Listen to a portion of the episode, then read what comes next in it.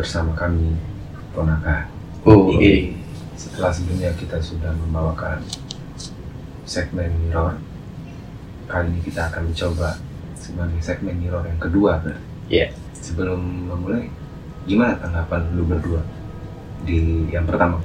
Hmm, Apakah cukup mencekam atau ada kesan horornya? Eh, gue pribadi sih ngerasa bahkan pas dengerin aja udah terasa ya feel-nya, merindingnya, Iya, merinding sih ya sih. nahan kencing. Tapi gue pribadi sih antusias ya dengan segmen horor kita ini. Oke, ya, ya. Karena kita sendiri juga sebenarnya dibilang berani juga enggak, Iya, ya kan? Tapi mencoba. mencoba karena eh, bisa dibilang kan UI itu ya tidak bisa lepas dari cerita-cerita yang kayak gini. Betul. Iya. Ya, Masing-masing fakultas tuh punya cerita sendiri ya kan. iya. Ya jadi ya kita coba bawain eh, segmen inilah. Dan di episode kali ini cerita ini akan dibawakan oleh Iding yang gua dan Iku sendiri belum tahu ini dari mana ceritanya. Iya. Dia dapet dan mungkin langsung kita mulai aja atau gimana? Harus dong. langsung aja. Oke. Sembarangan dari persilakan. cerita kali ini gua dapet dari rekan kita. Lumayan panjang. Langsung gua bacain aja ya. Oke. halo nama gua sebut saya J. Oh dia nggak mau disebutin Oh, uh, identitas lengkapnya. Samarkan. gua anak FKM angkatan 2007 sebenarnya banyak sih cerita di FKM soalnya hampir tiap malam gua nongkrong di BPM kantin dekat MIPA. Oke. tapi gue malas ceritanya takut identitas gue nanti kebongkar. Btw gue kos di Kukel. Dan sebenarnya bisa dibilang gue nggak takut sama hal-hal mistis atau berbau spiritual. Oke. Jadi ceritanya waktu itu tahun 2011 saat-saat itu gue lagi ngerjain skripsi gue membuat keputusan mendadak saat itu untuk pindah kosan. Karena gue menilai kosan gue saat itu kurang kondusif suasananya. Terlalu rame karena banyak maba dan sering berisik begadang sampai malam. Jadi dia merasa terganggu tuh saat ngerjain skripsi. Akhirnya singkat cerita dia pindah kosan. Hmm. tapi masih di daerah Kukel oh iya sekedar gambaran aja. Kosan gua itu kosan tua. Bentuknya bedding berderet jadi bukan satu rumah. Iya. satu kamar ada dua petak ruang sorry ada dua petak ruang dan kamar mandi di dalam. Hmm. nah ini ada salah jadi ceritanya dia itu ada rentetan gitu. Oh, ini kisah pertamanya dia di kosan kosan baru dah. kosan barunya.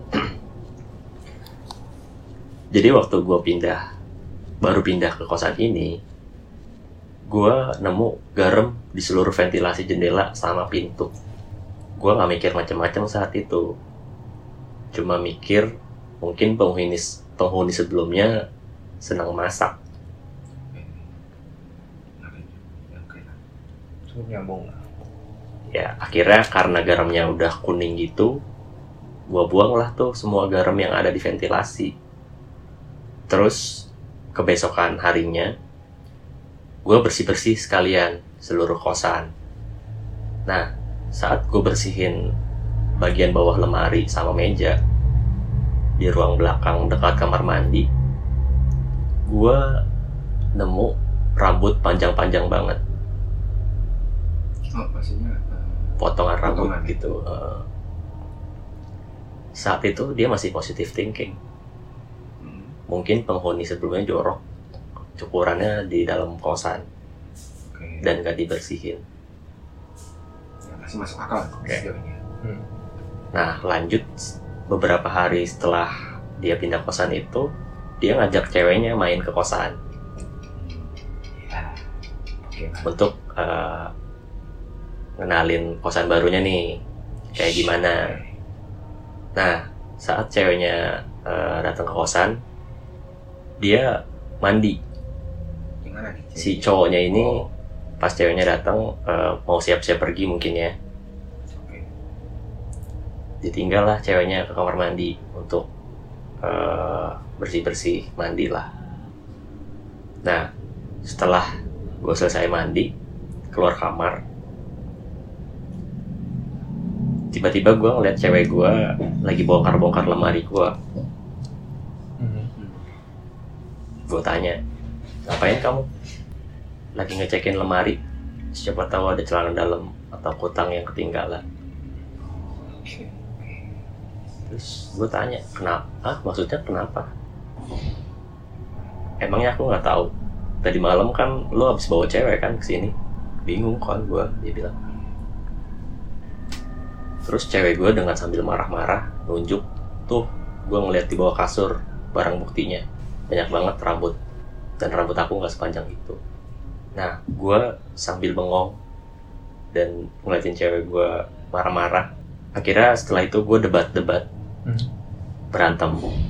Sampai akhirnya cewek gue cabut dari kosan sambil gebrak pintu. Saat itu gue nggak bisa ngejar karena di situ gue bingung gue lemes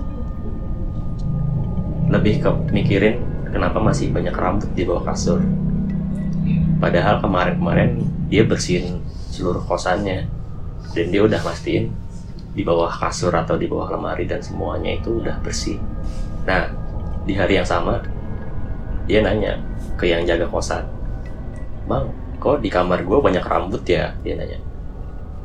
Di kamar yang mana ya? Terus dia nunjukin kamarnya yang itu. Si mamang-mamang kosan ini dengan santainya, oh, itu bekas kamarnya si Anu gitu. Namanya disamaran juga sih di sini. Oh, Oh, itu bekas kamarnya si Anu. Garamnya Mas buang ya? Langsung nanya gitu. Mhm. Terus gue nanya, loh kok abang tahu kalau ada garam? Dijawab, iyalah itu kan penangkalnya. Oke. Nah, akhirnya di situ gue cerita panjang lebar, dijelasin lah ada apa aja tuh di kamar gue, cerita-cerita sebelumnya. Terus dia bilang takut sih sebenarnya, tapi masih lebih takut kalau gue bisa dapet kosan yang murah dan luas. Nah, ini cerita kedua. Kejadiannya udah malam, sekitar jam 9 setelah gue matiin TV terus semuanya kerasa sunyi. Karena penghuni kosan situ belum pada balik dan memang sedikit. Kecuali si Bang A. Bang A itu ada di depan kamar gue mulailah gue berkonsentrasi buat ngerjain skripsi. Setelah 15 menit berpikir keras akhirnya gue nyerah dan memutuskan bakar rokok dulu. Iya. Pas gue lagi bengong di depan laptop, gue dikejutkan sama suara berisik di toilet. Terus dalam hati gue bilang, "Ah, paling suara air keran. Terus gue lanjut ngerokok sambil mandangin tuh skripsi gue di laptop. Nah, selang berapa lama, suara berisik itu muncul lagi. Kali ini lebih keras. Nah, akhirnya gue penasaran lah dan gue cek ke toilet. Tapi gue nggak nemuin apa-apa. Saat itu feeling gue udah nggak enak. Tapi gue tetap lanjutin deh mantengin laptop.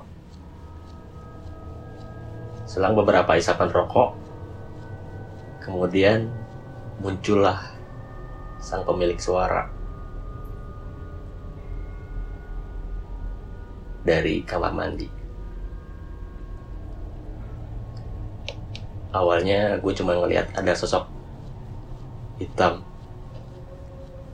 di balik kamar mandi ngintip.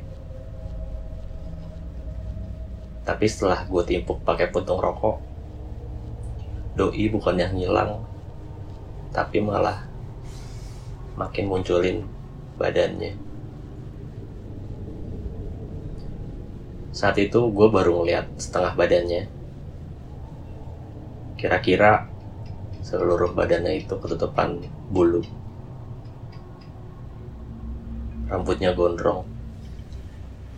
Muka berantakan. Dan matanya merah.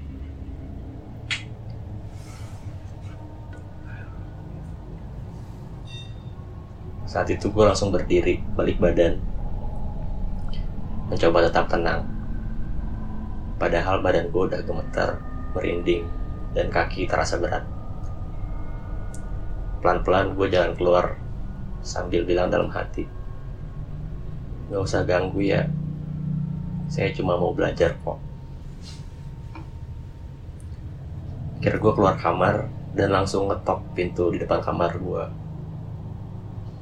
Di depan kosannya dia. Iya. kasih bang A. Pas gua tok dia jawab dari dalam kenapa bro? Nggak apa-apa bang pengen mampir aja ngobrol. Oh ya udah gue sholat isya dulu bilang si bang A. Nah sambil nunggu si bang A sholat gue duduk di teras setelah si bang kelu- eh, sol- selesai sholat barulah dia keluar. Kenapa bro? Nggak bang cuma pengen ngobrol aja. Habis ngeliat setan ya lo? Langsung digituin. Langsunglah diceritain tuh di dalam kosannya si A. Iya bang tadi gue ngeliat genderuwo. Si bang A malah ketawa-ketawa. Gue tadi dengar dari si Akang garamnya lu buang ya. Terus gue bilang iya emang ngaruh ya? Perasaan garam mah buat camping bang. Biar nggak digigit ular. Ya terus singkat cerita si bang A cuma bilang ya udah santai aja. Paling cuma pengen kenalan. Kamar gue juga tiap malam ada nenek-nenek yang ngetok pintu. Strong strong banget ya orangnya pokoknya malam itu si Bang A ceritain semua pengalaman-pengalaman dia di kosan itu. Menurut gue seru tapi akhirnya gue jiper juga untuk balik ke kamar. Akhirnya malam itu juga gue nelpon temen gue untuk nginep di kosan buat nemenin bikin skripsi. Singkat cerita dia datang karena emang dia anak kosan di daerah situ juga. Setelah dia baru datang gue tinggal di kamar gue karena gue pengen mesen makan di warkop dekat kosan. Kira-kira 15 menitan dia nyusulin gue ke warkop. Sambil bilang bro kamar udah gue kunci ya. Ini laptop sama bahan lo udah gue masukin dalam tas. Sekarang kita ke kosan gue aja. Dia bilang gitu. Gue sekalian ada urusan kira sampailah di kosan si temennya ini. Iya. sampai kosan itu temennya malah bikin kopi dan ngajak nongkrong di teras. Terus gue bingung kan gue tanya tadi katanya lu ada urusan. Dia malah marah-marah. Kampret lu milik kosan nggak pernah bener Tanya emang kenapa dah tadi pas gue ambil air panas di dispenser gue ngeliat putih-putih kayak tirai di pintu kamar mandi. Lu tahu kan mata gue rabun. Terus dia bilang gue cuek aja awalnya. Eh taunya ada yang gerak dan itu ternyata kepalanya dan ternyata pas gue perhatiin itu kunti. Gue yakin banget. Langsung aja gue ambil tas laptop sama bahan-bahan lo habis itu kabur. Nah setelah kejadian-kejadian itu gue akhirnya ngajak temen gue yang katanya indigo. Ke kosan.